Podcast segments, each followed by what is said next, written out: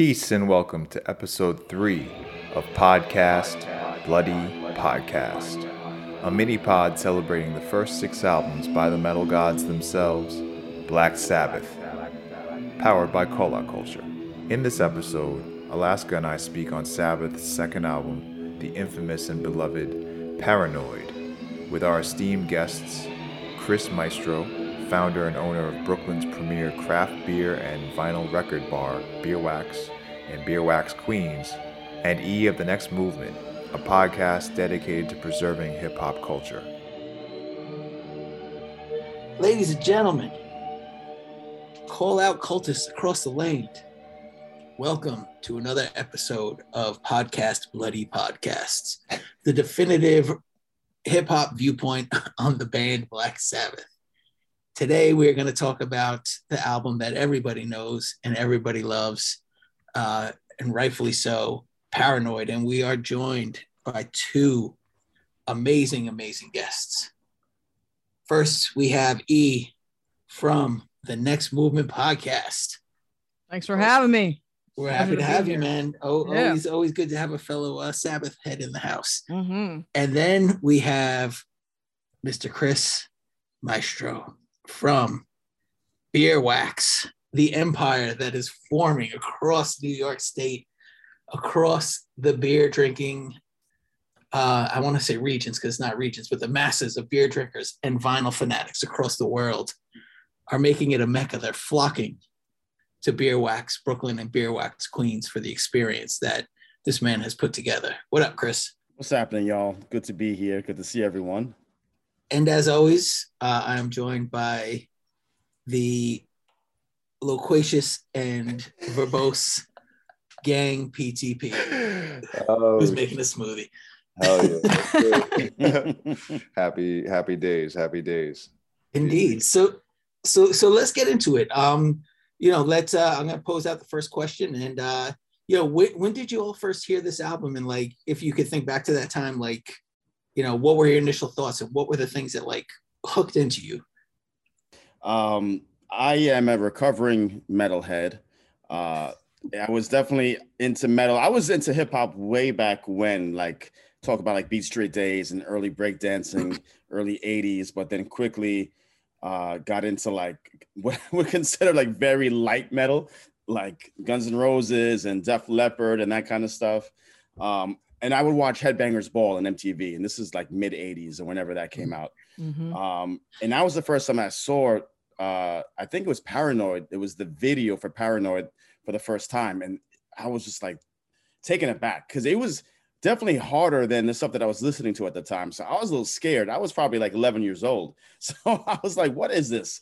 Um, and it just like something about the images, Ozzy's vocals, just the dirtiness of, of like the guitars. And I was hooked.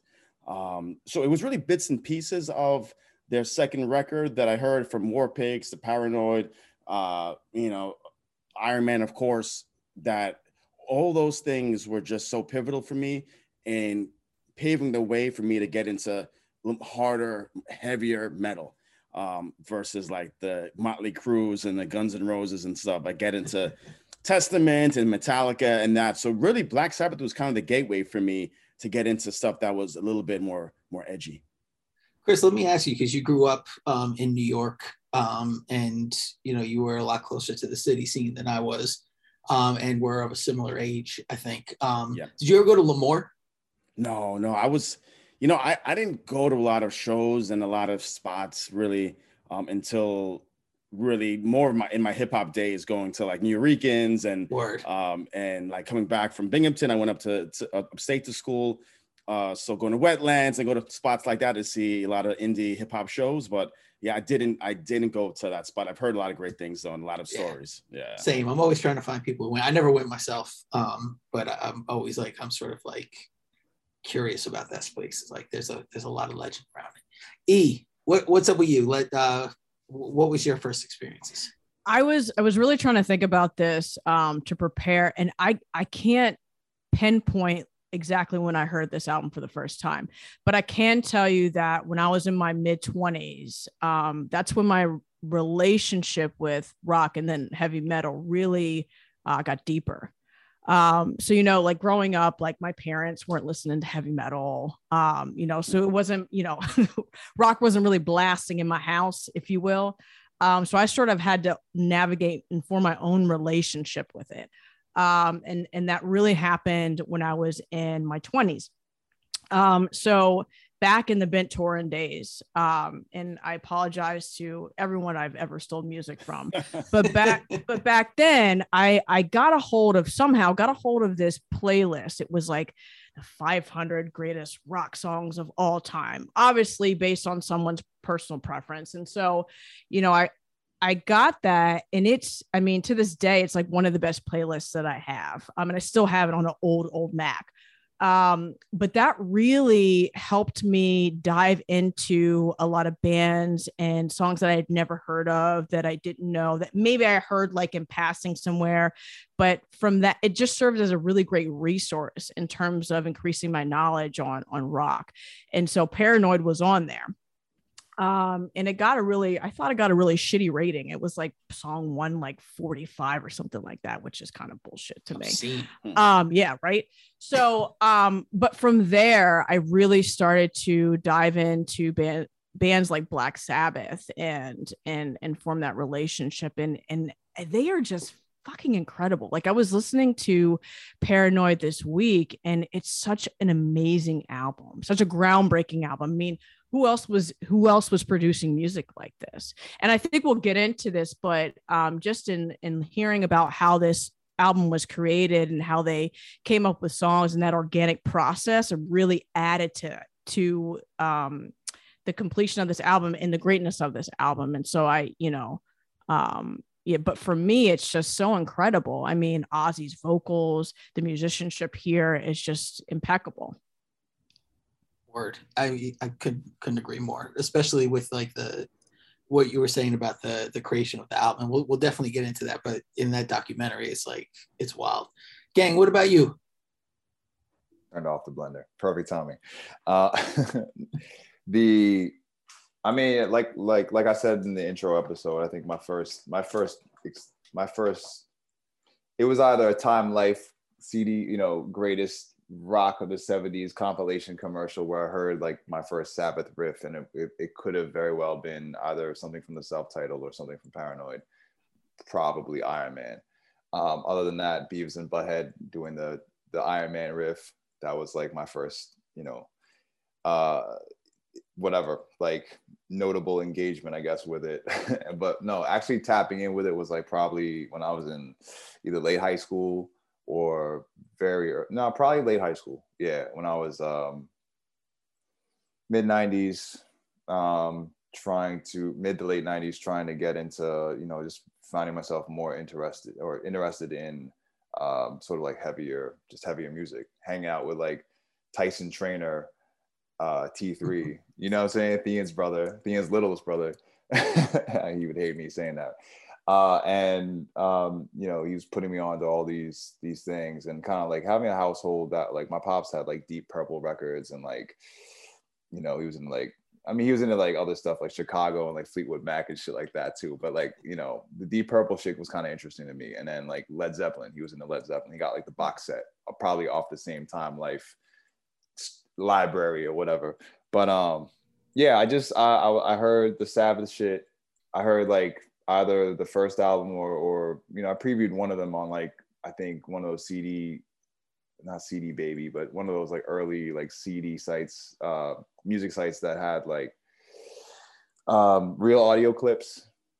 And uh, I just I kind of just had to go go for Delph and like go in like three at a time basically. So I think I bought I definitely got paranoid. Oh nah I just remembered. I got paranoid and Masters of Reality, like potentially like remastered versions. At that point, they had like cool little like sleeves on them, uh, but still OG art, not nothing crazy. Uh, like I think my pops bought uh, gifted them to me. I, I got the first album online. And then he was like, "Oh, you like Sabbath?" And I'm like, "Yeah." He's like, "Cool." It was like around. I was like, it was around a time where I guess it was my birthday or something, so it might have been whatever. But um, so yeah, but I was I was I was hooked. Like I was like, oh, this is the this is the shit that I was looking for. Like this is that like heaviness that I was looking for. Mm. So Hmm. yeah. That's what's up. facts. Um, yeah, I, I think my my first experience what it what it was like. I mean, I, I talked about my first Sabbath experience finding like was Iron Man. So like that that was my gateway into Sabbath and and the, thus this album. But um, I talked in our intro episode about like finding a best of Black Sabbath tape at like a gas station. And it was like the super bootleggy ones. And that like gave me like more insight to a couple of songs. And I ended up like buying this record. But um, you know, it really was like um where I grew up, there was like a lot of like stoner metal kids. Um, and they used to to rock the, you know, Sabbath shirt all the time. And I think like it was just sort of always like blasting out of cars. So I like always would hear like little joints, but it wasn't until like I was maybe in like sixth or seventh grade that I finally got the record, I think. Um, and just, you know, even then like, I didn't understand how great it was at that point. I just liked War Pigs, Iron Man, and Paranoid. Like I didn't even really fuck with the other songs at that point. But like, you know, there was something like really heavier and darker. And like Chris, like I was into Def Leppard. I was into like Motley Crue. Like I did Home Sweet Home in like my eighth grade lip sync. Uh, dressed up like Vince Neil and shit like that. Uh, Oh, you know, shit. so it might have been sixth grade lip sync actually. I don't know. Like anyway, whatever it was, it was like that was my shit. But then like that and like Sabbath turned me into like Ozzy and Maiden, which turned me into like Metallica and Slayer and like you know suicidal tendencies and shit like that. But um, that was like my early early years. But it wasn't until like I was much older that I truly understood how great this record was. Hmm. So I mean, speaking of like this album, like we've all sort of talked about how like great of an album it is, but what is it that makes this album so special, both to you and just like in general? Like, what do you think that the magic formula is there? I think it's the the musicianship. Um, for me, like somebody who like I was a kid in band, um, somebody who just loves music in general, just you know, having mean, because right, like if you if you're like thinking about the com- the composition of these songs, like you can hear the different parts and pieces of it, the drumming, the bass, the guitar. And you know, albums like this are are so important because of that and you know and this is of a time when you know there weren't special effects and and and all that stuff. And and they i think they talk about that on the documentary that you and i were talking about alaska um the making of paranoid. But you know this was sure sort of just like pure talent you know people playing um the instruments um that they loved and playing the music that they love organically creating it. And for me i mean you can hear all of that in in albums like Paranoid. And so that that's really something that I've I've grown to value, um, particularly with my relationship with rock. Um, you know, I just it's so prevalent in that genre. And to piggyback what he said, I think you know any group or band is the sum of its parts, right? So, and everyone is just playing their parts so well. Whether even it's from Geezer writing lyrics that are just crazy, um, apocalyptic, uh, to of course Ozzy singing and you know and Tony's crazy just shredding. I mean the riffs and the iconic riffs on this album, um, and the fact that I feel like everything after this was very riff heavy, and you had to have a good riff to stand out. And I think Mhm. this album in particular kind of set that as a, as a template uh, for other bands to follow. Um, and then of course you know Bill Ward and and the drumming is just like you know on the you know what's the uh, rat salad on the instrumental just like he just goes off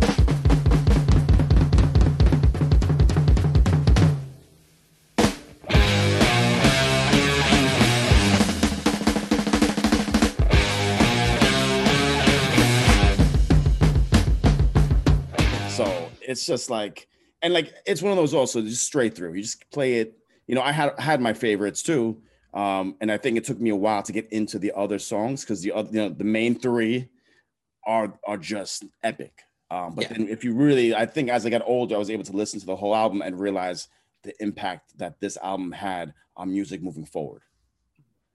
Yeah, there's there's also a lot of cool shit like about how they had to create like their own way, right? Like um Tommy talks about being a lefty, not being able to find cheap lefty guitars, so having to like figure out how to how to freak that, um, taking lessons and like deciding just he'd rather learn on his own. Like there was no sort of molding of him into like what a musician should be. Like he kind of just figured it out himself. Like lost the tips of his fingers, had to figure out how to replay like that. Crazy. Um, Geezer talks about like he was, I think, like a, a, a rhythm guitarist, and he decided that he needed to be a bass player, but he couldn't afford a bass, so he just restrung his guitar to have four strings on it.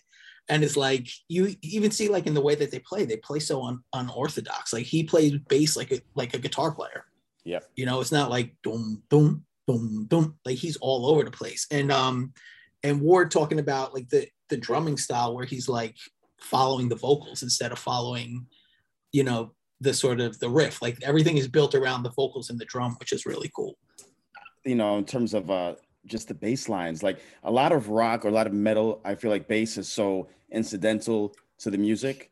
And it's Yeah. just like it's just there to kind of provide a background, but like you really hear bass front Yeah. and center in this whole record. Mm-hmm.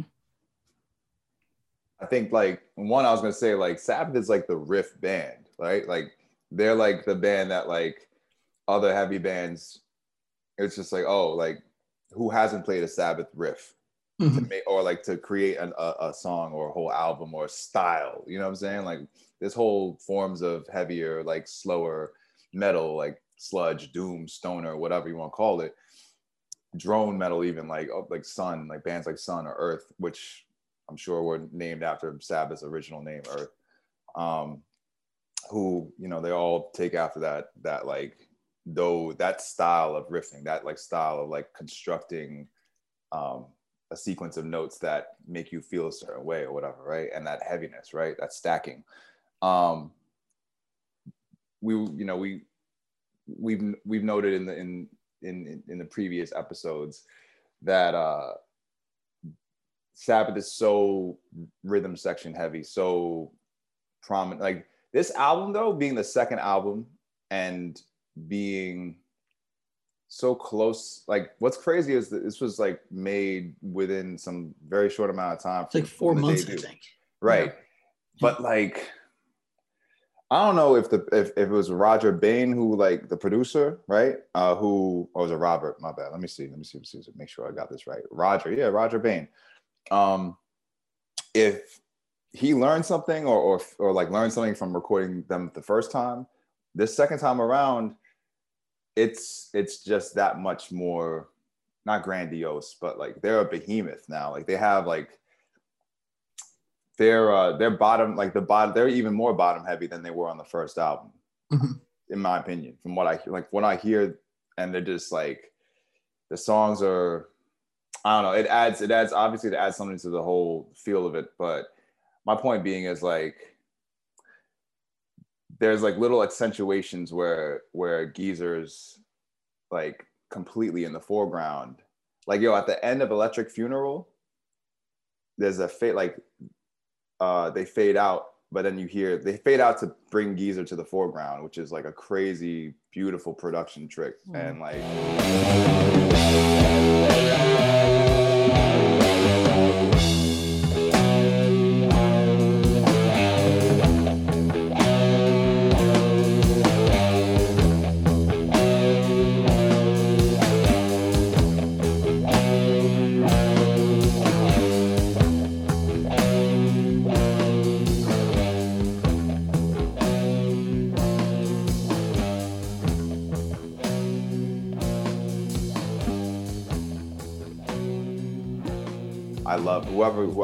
Rodger Bain or one of the other engineers. Like, shout out to them because that shit is like the last 15 seconds of it, but it just like highlights. It just brings a different element and texture into the mix or whatever. And like you know, there weren't a lot of bands doing that. Like even to this like, again to this day, like if they're doing that, they they probably heard it on this record. You know what I'm saying?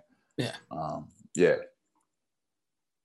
I mean, there's definitely like, um, shit, I forgot what I was gonna say. I'll come back to it. um, you know, so so we kind of talked about everybody like bringing part of being such an important part of the group, but like, what are your favorite things that each person brings to the group? Like, why don't we just go each? We'll pick each person and just work our way around. So like, let's start with Ozzy. You know, the big name. We'll get him out of the way. Like, like what what is so important about Ozzy's contributions to this album? His vocals, man. He Yeah. he's such a good singer. Doesn't get enough credit for being such a good singer. he doesn't and i i really like when i dove into um black sabbath i really noticed and appreciated that like i mean think about war pigs and how it starts when he starts i still get chills Yeah. like it the it the vocals are impeccable there and um i think he was influenced by soul i think he has said Mhm. that um when he was um just early on when he was uh younger you could hear it I mean, you can Yeah. hear it on Paranoid. You can hear that soul, um, even though this is a rock heavy metal album. Um, and I just have come to really appreciate him as a singer. Um, you know, just um, because I mean, you know, with the heavy shredding, um, and the bass and the drums, I mean, I still it doesn't take away from his voice. Um, so whoever did, you know, and and producing this album and having it come together, that's I mean, I think that speaks to the brilliance. But his his vocals are just, I mean, it's another it's another instrument. Yeah. Um, and it's it's it's so good. yeah it's like he he does this thing wh- there's a part of um hands of doom where it like speeds up and he's like his singing in that part is just like it's like god level Mm. it's wild No, Mm. that, that's like one. That's like one of my absolute favorite moments of that whole album. Yeah. Yes. That change, that third change up in, in Hand of Mhm. Like oh my god.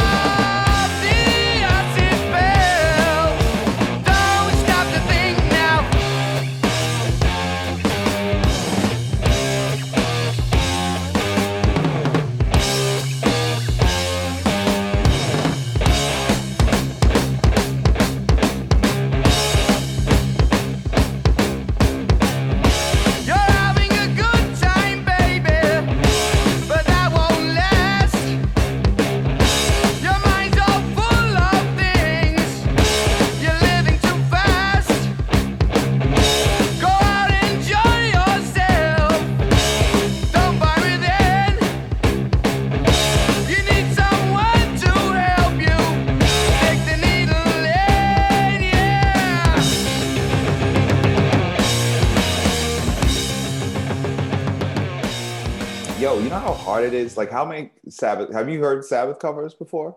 Yeah. I've heard like Mike Patton. I heard like Faith No More do War Pigs. yeah Heard Sepultura uh, do Hand of Doom. Yo, Mhm. it is hard for anyone to make that like musically cool, but to do what like Ozzy does with his voice, it's just it's just different. Like have you guys heard the charles bradley cover of changes Yes. Oh my God. Mm-mm. I can. Yeah. Yo. Woo! Amazing. crazy. Yeah. yo it's wild Okay, yeah. Yeah. Like you, but And- you and- can't. Go ahead, go ahead, go on. i was gonna say the cardigans do like really good sabbath covers which is Oh, surprising what? they do a sabbath cover every album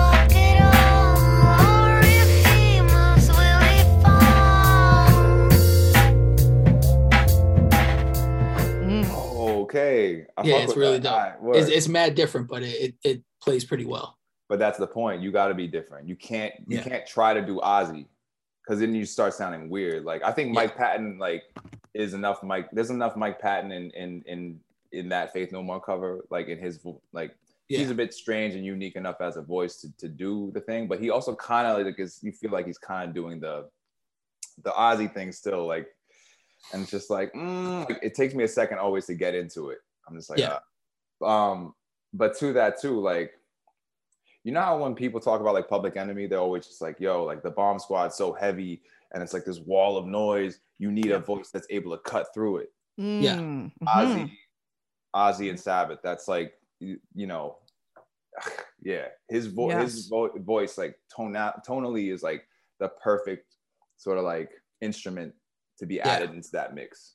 Yeah. Yeah. And they dope. really build on that in the documentary about how he's like an instrument in the jam sessions. Like all those melodies are created by him on the spot. Like Mhm. just being in, in the music and, and creating that. Like he doesn't write any of the words, but he creates like all of the the melodies that go into that, which Yeah, is really like- wild. Like riffing on the spot. That's crazy. Yeah, Yeah. It's so dope. Yeah. Chris, you got anything to add on Ozzy? I mean, not what was uh not more than what was already said. Uh All right. There's just something, you know, just magical about every single person, but something like when you hear, like he said, Ozzy in War Pigs when he starts, it's like chills. It's Yeah. just incredible. So yeah, Yeah. it- So so why don't why don't you kick us off on uh on on Tommy then? Um, you know, what? I was thinking, I forgot who said it, but someone mentioned, you know, when you put notes in a certain way, Mhm. there's something very special that happens. And right, and some bands just have it. Um, and I don't know what it is, but there's something about particular melodies or particular riffs. And there's some bands that, and I'll, I'll give you one, for example, like Radiohead. There's some things that are just like, just never get old to me. And I'm like, how did you ever come up with either this chord progression or this particular you know series of notes that just almost transfixes me and i Mhm. feel the same way about sabbath and the way you know that Iommi was able to put together particular notes changes where it's like and i think a lot of bands followed this pattern as well where like you have an eight minute song and you have so many different changes within the song um, it might slow down there might be a tempo change and it just changes up totally um, and I think they're very much known for that, and I love that because it makes you know keeps you on your toes as a listener.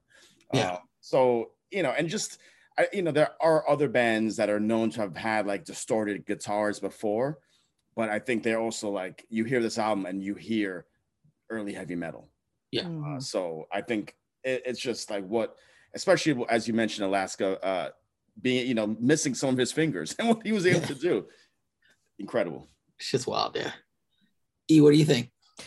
I mean, I can listen to Iommi's shred all day. It, Yeah. It's just, it, I'm in awe of it. I mean, you know, I just, the, again, the musicianship, I keep saying this, but it's just, there's just pure talent there.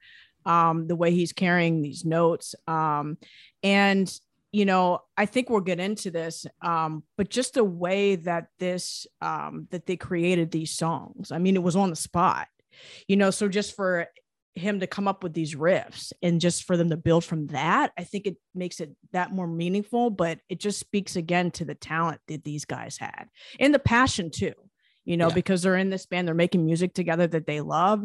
And just to be able to come up with, you know, like groundbreaking songs like War Pigs or Paranoid by just these little riffs that Yeah. Iommi might have just been, you know, thinking in his head. He has these songs and, and ideas in his head, and he just starts strumming. And then from there, they build from that. It's incredible.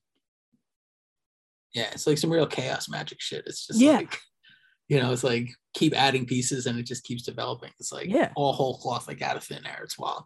Yeah. Yeah. Facts. Gang, what do you think?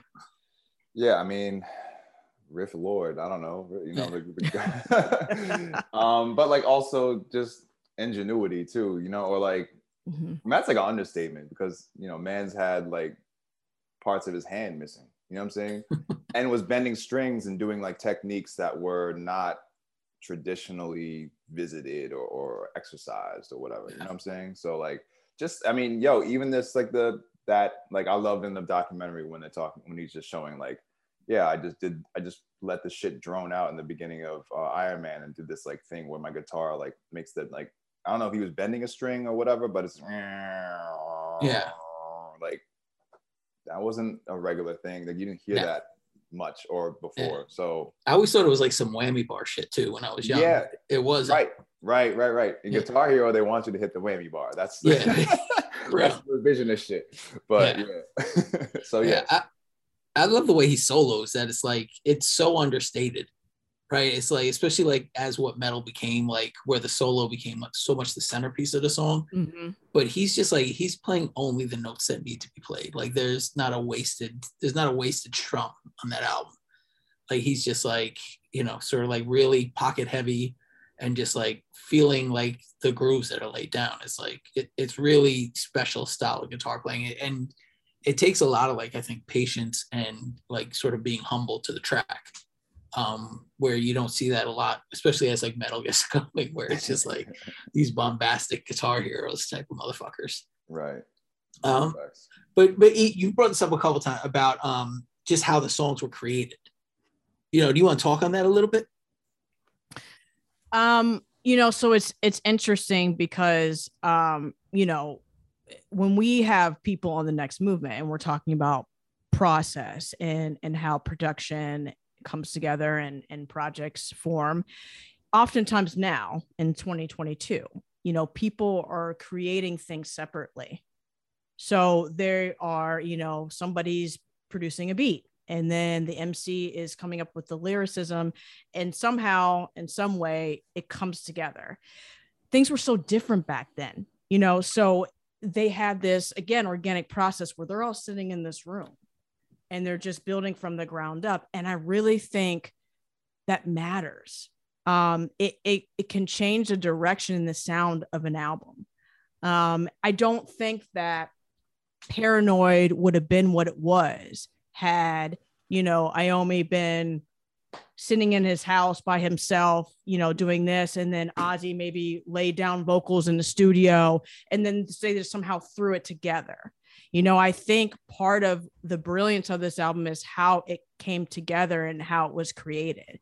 And a lot of that involved these guys just spending time together. I think they said on the documentary that some of these tracks on here came together while they were on the road yeah. They were spending time together. And so a lot of these ideas and these songs came from that time together. And i just don't think that you know you can get that when you're doing things as a band separately or you're Mhm. collaborating with someone in a project separately you know? So that really speaks to um, the brilliance of the album speaks to the time and how music was created back then. I've really grown to appreciate that especially where it concerns rock Yeah. Yeah, you definitely need to like understand each other's sensibilities too, right? Yeah. Like, you know, if you if you know the way each other thinks, then you know like when you start bringing a song over here, this person's Mhm. going to take it up over to the like northeast and then you're going to swing it back over to the right and you know just having that like understanding with each other. Um I also thought it was interesting that Paranoid was written in like 20 minutes. That's crazy. Yeah, I read the same thing. right Yeah. Yeah, like they just needed a single for the record and they're like fuck it, let's make this song. It was supposed to be like a kind of a throwaway too. They just needed an extra an extra Yeah. track. Yeah. Yeah, yeah, Yeah. so they could cut the vinyl. yeah. They needed like 4 minutes. Yeah. Insane. Yeah. And then um, you know, Ozzy's vocals on that are just bananas. Banana. And and I think in a lot of ways it goes to something that they don't get credit for because people think Black Sabbath, they just think, you know, Satan and Doom, but there's so many love songs that they have. Like to me, Paranoid is almost like a bit of a love song, you know, he's like ruining like sort of his woman leaving him because he couldn't like keep her satisfied or whatever. Um Yeah, I have a theory. I have a theory about the themes on this album all tying together. I'll I'll leave that to the later later half, but Mm. but like well, you hit it now. yeah I, Yeah. All right. So also we haven't we didn't speak about uh Geezer or, or Ward. Word. But- we'll but come back to them after We'll this. come back to that. Yeah. yeah. Um. All right. So in re-listening to Paranoid um in the last like 48 hours, right? I was just like, yo, now obviously there's like there's like the theme of war kind of like strung throughout, but like to me, like Paranoid, you could one could say that Paranoid explores the effects of war. Hmm. So you you know you have like the obvious statement, war pigs, anti-war, blah blah blah. Um, you know you have uh, Electric Funeral, which kind of ties into that as well. Um, but also put those two together and Iron Man together. And now we're talking about like the threat of technology. We're talking about the threat of industrialized like militarization or like, you know what I'm saying? So, or industrialized like, or the industry of like military tech, right? Then you have the songs like Planet Caravan, Hand of Doom, um, and and one could make a case about fairies being somewhat of a trip as well because i think Yeah. the last verse and then in the in the um in the documentary they mentioned like oh yeah we were talking about you know just kind of like we kind of made it mystical at the end. Like it was it was originally about like this like altercation with some skinheads but then at a bar at a pub. But then you know he's like in the doctor's office and doctor's like you gotta stop smoking dope and and and, and taking trips. Like taking acid or whatever but all of that is like you know the effects of like someone who's been super traumatized like maybe planet, planet caravan is like a tri- you know mid trip kind of like that fantasia whatever um euphoric kind of element and uh you know hand of doom is that like you're fucked up in the game like you, you Yeah, have hand, well, Hand of Doom is about soldiers coming back. yeah right because they said You know, so it's like right, you know right. soldiers becoming dope heads. Exactly. So you have that like uh, again like literal like reference to that, and then we get to like, and then there's paranoid is like, paranoid is almost like like imagine like a vet, a vet, you know, and I don't want to speak for vets, but like you know, imagine like someone who's come home and like they're like at home worries, like they're at home concerns and like Mhm. paranoia, not to like keep not to be redundant, uh, around like like shit like their family leaving them or their their their loved one leaving them. You know what I'm saying? Just it's that it's that shit like what it's that same shit of like oh like I'm locked up like what's my what's my like what's my girl doing?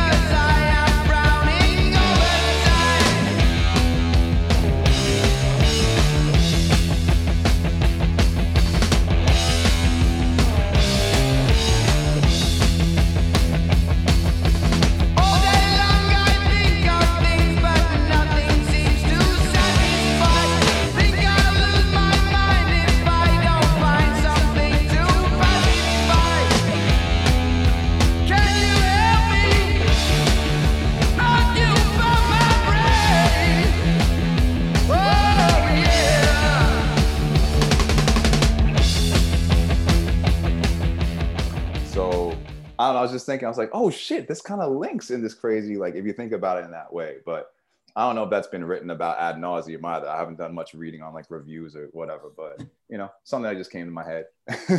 Word. Yeah, I, I think I think that there's something definitely to it. Like they Geezer Butler talks about like how political he wanted to be when he was writing. Um and it was interesting. I never knew the album was supposed to be called War Pigs. Because that cover never made sense to me. I was like, what the fuck's this cover got to do with anything on the record? Wait, wasn't it? Was it? uh And they were gonna call it like Walpurg, Wal Walpurgis. or Yeah. like that? Yep. Yeah. Yeah. Interesting. Yeah.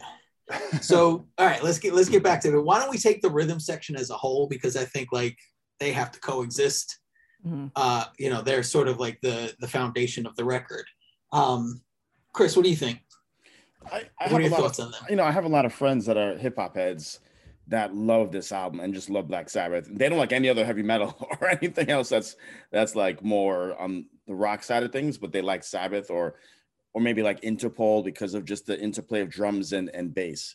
Um, And I think that really comes through on this album. And there's also moments, right? Uh, what is it in Pirate Caravan where there's congas in there, and it's just Yeah. like it's just so different for and they take a lot of like they experiment a lot in terms of you know their sonics and and incorporate different instruments and um you know and there are other records you know we, i know we're talking about this one but the, you know that they're like break beats you know? It's like there are sections that are just like to me very related to hip-hop so um but in terms of you know geezer and, and bill ward together just like damn they're just they're locked in um, but they're locked in, but yet they're not afraid to to venture off and and just go crazy, but in Yeah. a way that it it just really paints and creates such a, a richer texture to the album. Um, and like I said before, I just really love the fact that that you know Geezer is not just on the low end, but he's going up like a guitarist, like you mentioned, Alaska, and he's hitting those high notes as a bassist. Yeah. um, and it stands out. You can really hear it on the record, and I love that. Word. E, what about you? I think um in heavy metal, you know, right? So the guitar, the lead guitar and vocals are usually like front and center. You know, that's what you're sort of paying attention to. But the rhythm section here in Black Sabbath, I mean, they're superstars. So, you know, there's a spotlight on them that I think sometimes isn't always the case um, when you're considering rock and heavy metal um, albums but it, it's just really um i think it's really special. And i think it really um just again like the i think part of the brilliance of this album is how it came together and how the end product um came together and then putting it together because i think it was very strategic in that way. And it allowed for you to have this relationship with the rhythm section here maybe that you would not have gotten from another rock or heavy metal album back then. Um you know so I really just appreciate that about um, you know Ward and uh, Geezer. I think that they they really shine on this, and I'm and I'm happy about that um, because it really gives you sort of a connection to the other people in the band, not just the Mm. vocalist, not just the lead guitarist. You know, you're also having this you know listening relationship with the bassist and the drummer. Like, in because it really comes through, they really come through on all of these tracks on this album and I just really appreciate that. Yeah. Yeah, I, I kind of think of it like like if you were looking to like build like your dream home, right? Like you're gonna want certain things that are foundational around your house, like whether it's like you want to live near water, you want to have a vibrant community, you want to have mountains, you want to like, you know, have great views.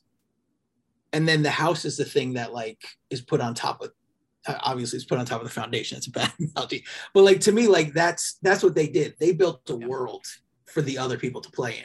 It's almost like you know, like the game designers who build these amazing epic worlds for all of us then to go around and do crazy things. And like I think that the way that they laid everything down is just the most important part of this record to me.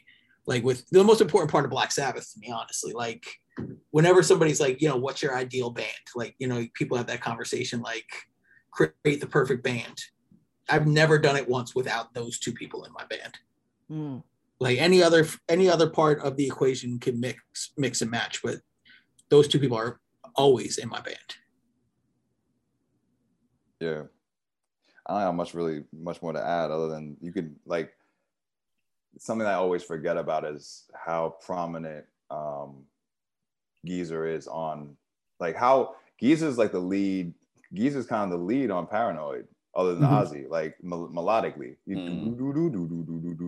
He's like he's like going up like so just like Chris mentioned, going up in the octaves and going he's going on way higher range than you know tone um Iommi's just keeping pace. He's just he's just a rhythm guitarist, right? Yeah. Just he's doing groove. He's just chugging basically. Uh, well, you know. So just like noting that, noting that as like one of those instances, you know, again, the, the whole like electric. I mean, also Planet Caravan. Like Planet Caravan would be a completely different song without any of these songs would be completely different without Geezer, you know, really doing what he was what he's doing and, and them giving him his space to do so. Yeah. You know I mean? Yeah, and, and that's one of the cool things about um, Tony's guitar playing too, right? It's not it's not the sole focus of the song, right? Like he leaves open. There's plenty of room in his riffs to to kind of move around. I think, which is pretty cool. I think Tony's Um, a, Tony's a cool guy. I think. I think he's like. I think he might be like a, a, a cool guy to like hang out with and talk. I, yeah, talk he to. seems that way, right? like he don't seem like a like he don't seem like he's the egomaniac, like an egomaniacal, you know, noodler, so to speak. Yeah, yeah, he seems like he'd be a cool grandpa. Um, so for for everybody, how has this album informed the way that you look at music in general, Mm. or has it informed the way that you know? If and if it has, how so? I already spoke about this, but I think, you know, the importance of how things come together when we're talking Yeah. about music. So again, that sort of cohesion and things happening organically, you know, being in the same room when you're creating something, I think really makes a huge difference sometimes. Um, not that great projects can't be um, great if you are, you know, creating things apart and from a distance. But I really do think like, especially back then, it really mattered. Um, and I, I do think it can make or break a pro- project Mm. sometimes. Chris, what do you think? I think um there's so much of what is on this album and the essence of this album and the band that you can trace back to where they grew up, right? Birmingham. Mhm. Um, Birmingham was bombed like to hell in World War II. They were Mhm. working, many of them were working factory jobs. They were working class blokes. Um, and you know, and it was like a lot of that went into the lyrics, it went into the feeling, went into the dark imagery.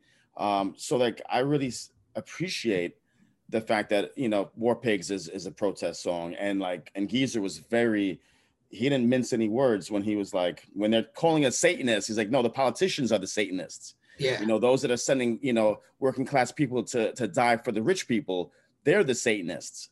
Um, so like I just love the fact that they were super vocal and the lyrics meant something.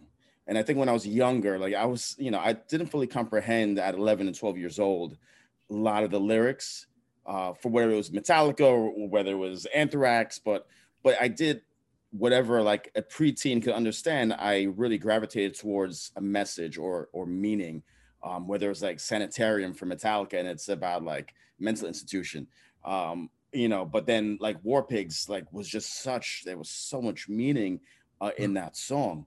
Um, so I really feel like they again it, with all these other things we talked about in terms of the sonics of the album, in terms of the musically how things are structured, but even in terms of like having songs with meaning and having songs with dark imagery, um, I felt like was very impactful uh, for metal that came after it, basically. Gang, what do you got? I don't really have much much much more to add to that. Um, other, you know, it's the sequencing on this thing is crazy. Like it's from from point, you know, like like Chris said, it's kind of like start to finish.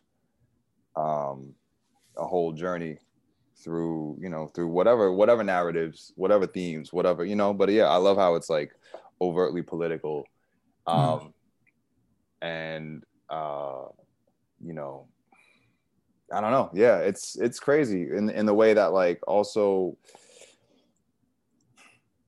thinking about also like how folks nowadays it's like a surprise almost to, to like be like wow like you guys sound like you really had some chemistry you know what i mean It's like, you guys sound like you were in the room together it's like Yeah.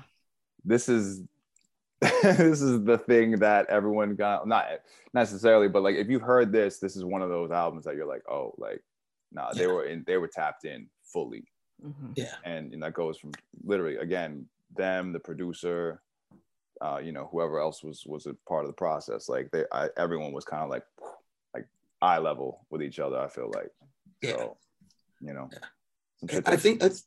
Oh, sorry. Go ahead. I didn't mean to cut you. no i was just saying some shit to aspire to if you're if you're like creating like long form works you know what i mean Without question. Um, E has to bounce from us. Uh, real quick, E, before we leave, uh, what, what's your favorite song on the record?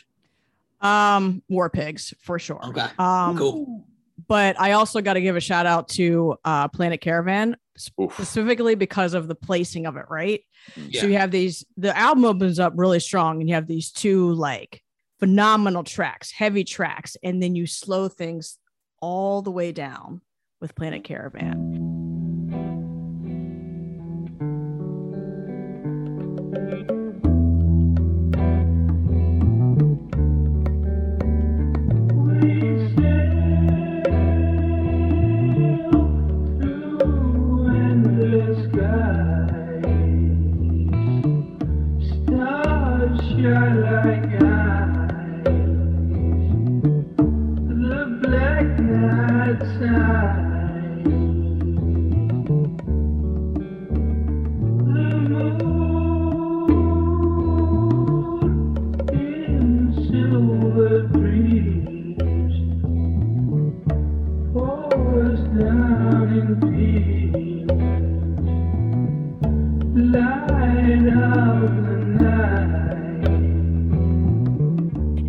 Almost like they were saying, let me just give you a little bit of a break, let you mm-hmm. digest what we've done thus far.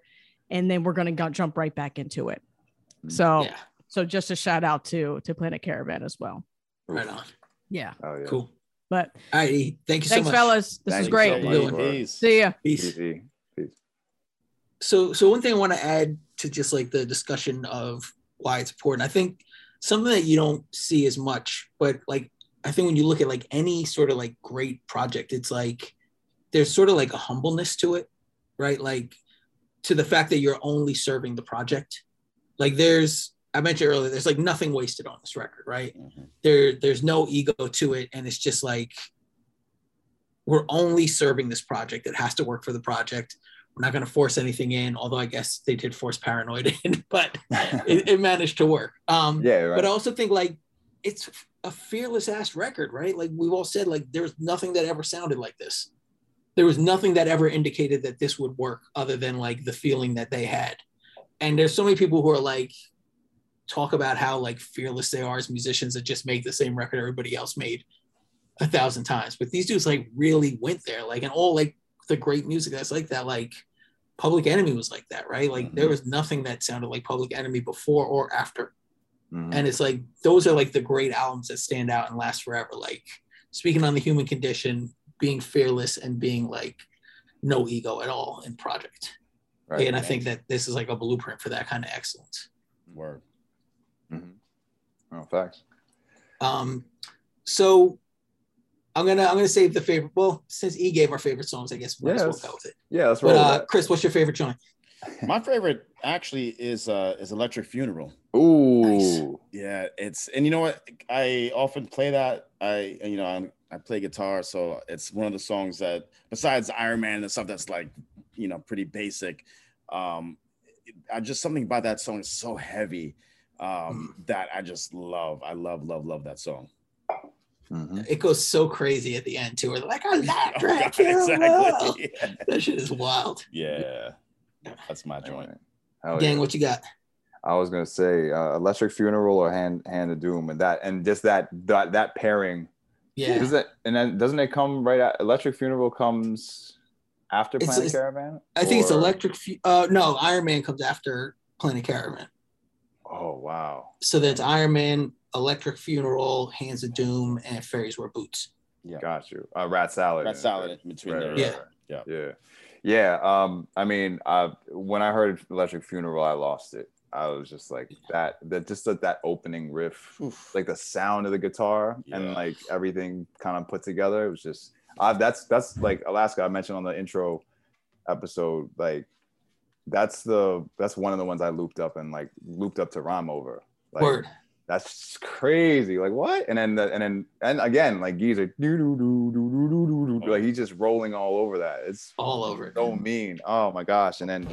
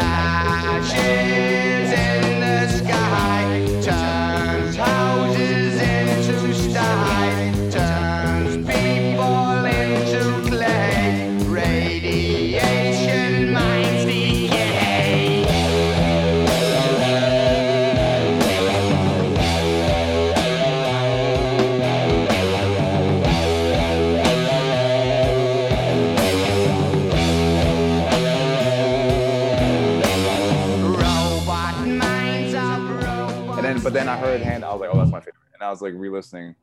I'm like, uh, hand of, hands of doom comes on. I'm just like, Yeah. Sorry. Han- Hands of Doom has been my favorite for this run, like of going back because I haven't listened to this record in a long time. Because it's like one of those records that I like beat into the ground. Like I was telling Gang, like I, I got to a point where I hated Iron Man. mm, Like I hated it. And then I was listening to it this time through when it was like I forgot about how good the second half of that song is. right. Where like just like it takes off Mhm. you know, for through like that whole second half of that song is just like it's wild. Like it's not what you think of when you think of Iron Man because you think of like every everybody who ever sampled it, Yeah. everybody who ever covered it. Like they don't play that second half the way Black Sabbath plays that second half.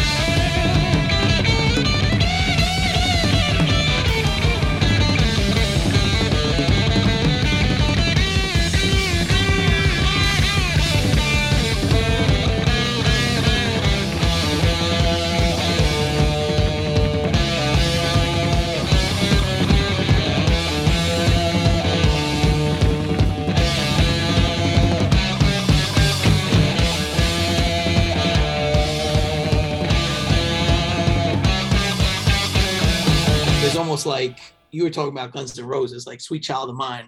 It's the same thing. Like you just think of like, "Dur, dur, dur, dur, dur." but the second half of that song goes like wild, dark, and crazy. Mhm. Right. and like Slash goes off on that shit. And Slash it's, it's something similar to that. It's like you have this memory of what that song is, and it's not actually what that song is when you It's go not- back to it. You're yeah. like, Right. Yeah. It's not the Yeah. full picture, right? Yeah. yeah, like I, I got like legit goosebumps when I listened to it again recently. I was like, oh, Mhm. I forgot about how good this was. Mm. You know, it's fucking yeah. That So, dou- yo, that double change up on Hands of Doom though is because I, I forgot about the third one, which is my favorite one. I was Yeah. like, so you know, it, oh man, it goes from like the you know once like Ward starts banging on the drum, yeah, you know what I mean? Because he's just doing the rim shots in the beginning, and you're like, oh, this is this is this is different, and then uh then it gets like goes into the bridge and starts building up and you're like oh okay yeah, yeah we're, we're here now and then you think we're just we're just gonna stay here this is gonna be the like the epiphany or like the, the Mm. apex of it and then it's like "Bah, boom, doo, doo, doo, doo, doo, doo, doo," and Oh, I love that.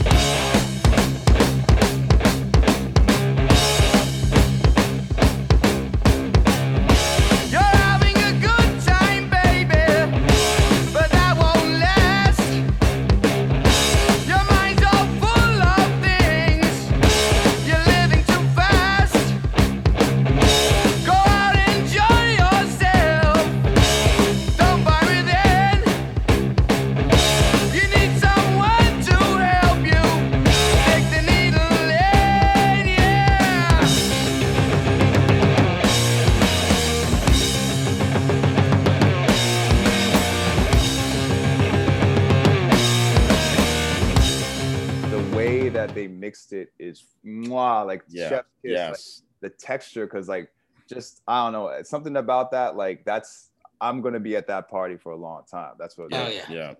That that little section to me is is like thrash. That's yeah, like yeah, facts. that to me influenced thrash metal. Yes, that little yes. section. It's We so can say- good. I, I mean, I have a yeah. There's a later Sabbath album that has like to me like the so-called first thrash song, Yeah. or, or like to me like the proto thrash song. Um, Which one? um, it's on um, it's a symptom of a universe. Oh, I'm, I don't know. If, I don't know that predates like I guess Motorhead or whatever, but Mm. like yeah. The, I think Motorhead was still like Hawkwind at that point. Hawkwind, right? Yeah, like Lemmy was in Hawkwind. Oh, that's funny. That's right. Oh snap! Yeah, but yeah, crazy, brilliant, brilliant, fucking brilliant songwriting on. on oh my gosh, hands are doing. Yeah. My goodness. So, I mean, I think, you know, if you've listened to this episode, you kind of should know the answer. But, like, you know, what is it that makes Sabbath so important to like the bigger, broader musical conversation? Yeah, And, and maybe if you want to bring it in a little bit to like hip hop, you know, like Mm. a lot of hip hop heads love this record. Chris, you mentioned that. Like, Yeah, they love yeah. Sabbath. yeah. Like, what is it about like this group that's so universal? I mean, like I, you know, I think we all touched upon it. Uh, just the sheer musicality and the cohesion of the unit itself that creates such incredible music. Uh, it's undeniable. Uh, but they're the godfathers of metal, you know. So I Yeah. feel like just based on that alone, uh, there's there's already a respect. Um, and I, you know, and we often talk about this, right? If you're into rock or metal, there's like you understand the lineage and you go back and you study whether you're born in 2000 you know 8 and you got into rock people tell you oh you got to listen to led zeppelin you got to listen to sabbath like you people generally go back and study like the pioneers right Hmm. uh we often say like that that's not the same for hip hop which is which is sad um some people do go back and study like the pioneers and oh shit my my guitar's still on i just heard some feedback Special Um, effects. yeah but um but yeah it's you know it, it's just like there's magic man it's it's so hard to to put your finger on but there's complete magic with what they did in this album and and many of their other albums and many of their other songs uh so i think that's just pretty pretty undeniable Word, hmm word, gang. Yeah, I mean, I had the I had the challenge of answering this before, and I like I like how like we get to revisit this question as we as we go With through each the episode, catalog. right? Yeah. Yeah. Um, I'll say like with this album and the stage that they're at, knowing knowing you know having that context, um, they still like they're still funky. That's why like it, it makes sense to like cats who are like you know folks who are into hip hop or participants or whatever, you know, practitioners, and they're they're like, no, but I could fuck with I don't fuck with metal or whatever, but I could Mm, fuck with Sabbath, Sabbath yeah. especially this album or especially like the first three perhaps, Mhm. um, because it's it's still like that first album is like the first album is funky, like that shit is that has the drum break as you mentioned, yeah you know what I'm saying, it has the wizard, etc., which is like a s- Mhm. like basically like a break beat.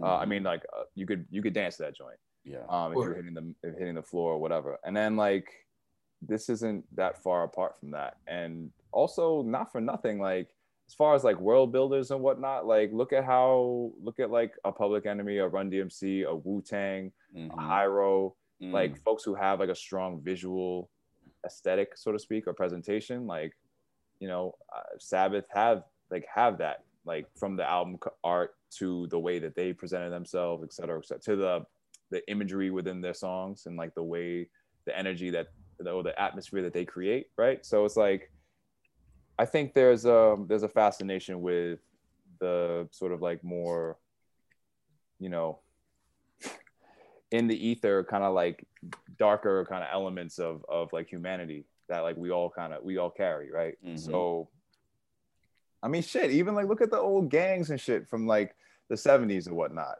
You know, look at how they were dressing and whatnot. Not necessarily they're not not that they were t- necessarily taking cues from Sabbath, but like those folks. Uh, but some of those cats, I'm sure, were like fucking with like they were definitely tapped in with like Ozzy and all that. Like, you know what I mean? And I just think Yeah. like there's something there's something to be said about that. But like the strong visual presentation, and on top of it all, like they're like this this is a unique and original like in the in uh, you know capital O original like they were originals you know what I'm saying and like hip hop respects that shit Yeah. like you know they were like they were the metal version of Parliament Mm, mhm. you know what I'm saying. Yeah, I mean, I, yeah, I think with with Sabbath, like there are bands that are gonna die off. Like you know, once their like fans die off. Like once the boomer generation is gone, Mm. I don't think anybody's gonna be talking about the mamas and the papas. You know what I mean? Like like bands like that. Like they're Yeah. they're very sort of like specific, and you know, same thing for like music we grew up on. I don't think anybody's gonna be talking about Lords of the Underground Mm. after our generation dies off, right? Mm. We will, but people will be talking about Wu Tang. People will be talking about Sabbath. Like it's Mhm. they're one of those groups that are timeless. Like that, that sounds fucking 50 years old, over 50 years old. Mhm. That's crazy. And it still sounds brand new. Like if Yeah. you throw it out, I mean, I've listened to this album at least 500 times in my lifetime. Mm, And still like I could throw it on now and just hear new things that like mm. blow my mind. Mhm. And I think timeless music does that. Like it connects with you at numerous points throughout your life. And I think Sabbath does that. Like it takes, I don't even know if they, they're aware that they're doing it when they're creating it. Like, but No. there's touchstones in your life that that Mhm. this type of music just hits on. It's just like, Yeah. wow, it's still still there. Like I, I know I'll be like 70 years old in the in the old age home. you know, Blasting Sabbath. Yeah. blasted Sabbath. Yeah, with my walker. yes.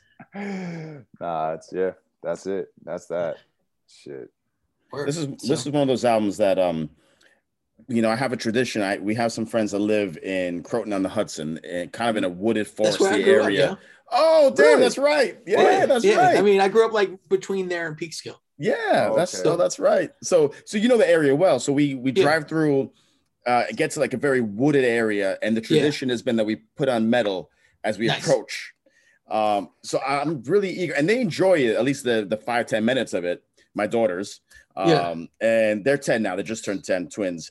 But um I'm really eager for them to to listen to this album with me and I want to see, you know, I want to see their reactions. But um, there's certain things like there's certain movies, you know, you know, as parents, you're like, oh, I can't wait till they're old enough to to watch this movie with me, like Godfather or something, right? Mhm. So, uh, you know, it's the same kind of feeling I have with this album. Like, I can't wait till they can really, you know, and they may not like it, but like you have this underlying hope that they, may- you know, they're gonna love it too. Might, yeah.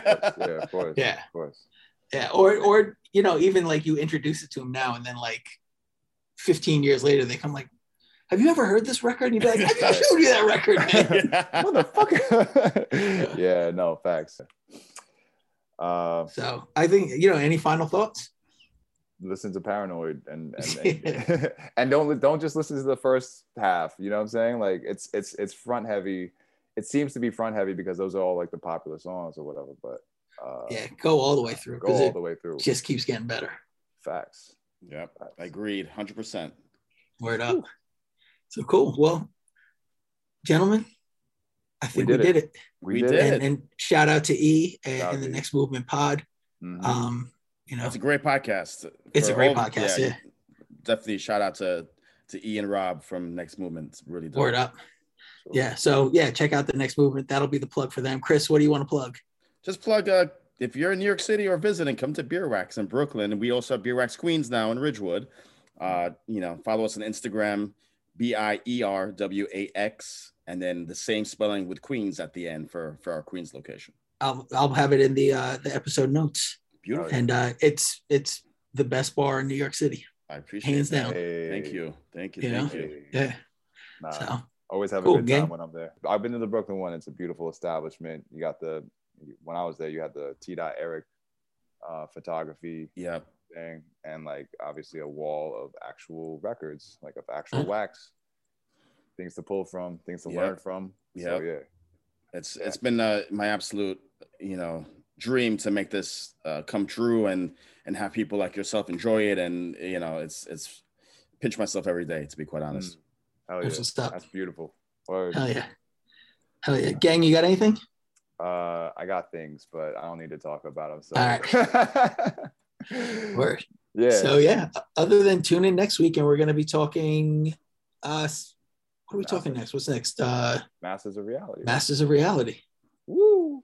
Yeah. Hell yeah. so All right. we'll uh, we got some we got real good guests for Masters of Reality. Facts. Yeah. Every- so for um. Facts. yeah, pretty much every episode. Yeah. But uh, it, it's exciting. It's going to be good. Um, I, I, I hope everybody's enjoying it, and uh, you know, tune into Call Out Culture as well. We uh, we talk. If you like this type of conversation, but about rap, listen to Call Out Culture. Truly, truly. Yes, indeed. All right, y'all. So on that note, this has been Podcast Bloody Podcast, and we are out. Peace.